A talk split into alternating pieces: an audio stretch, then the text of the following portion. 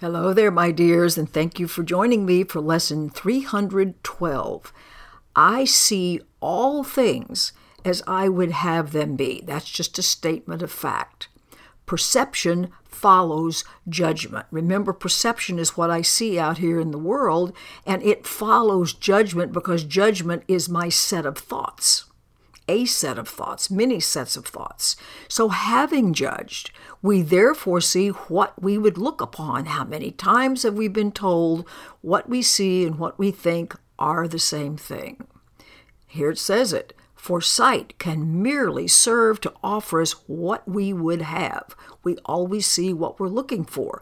It's impossible to overlook what we want to see and equally impossible to fail to see what we have chosen to behold. If we want to see what's wrong, absolutely that's what we will see.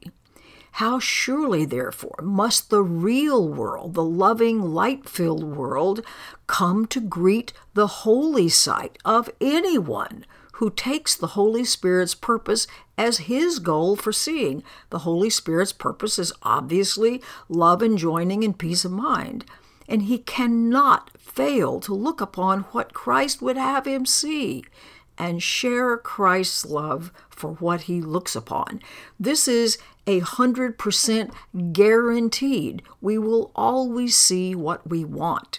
And if judgment is what we want, we're not going to like what we see if we decide, oh my goodness, I want to give this up, I don't want to see any grievances, I do want to see everybody as a brother to me, I cannot help but see a loving world.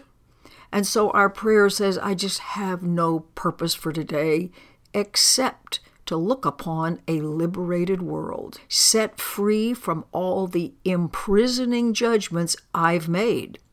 Father, this is your will for me today, and therefore, for sure, it must be my goal as well.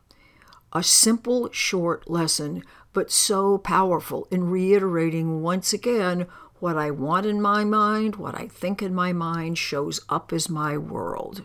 I am completely in the driver's seat.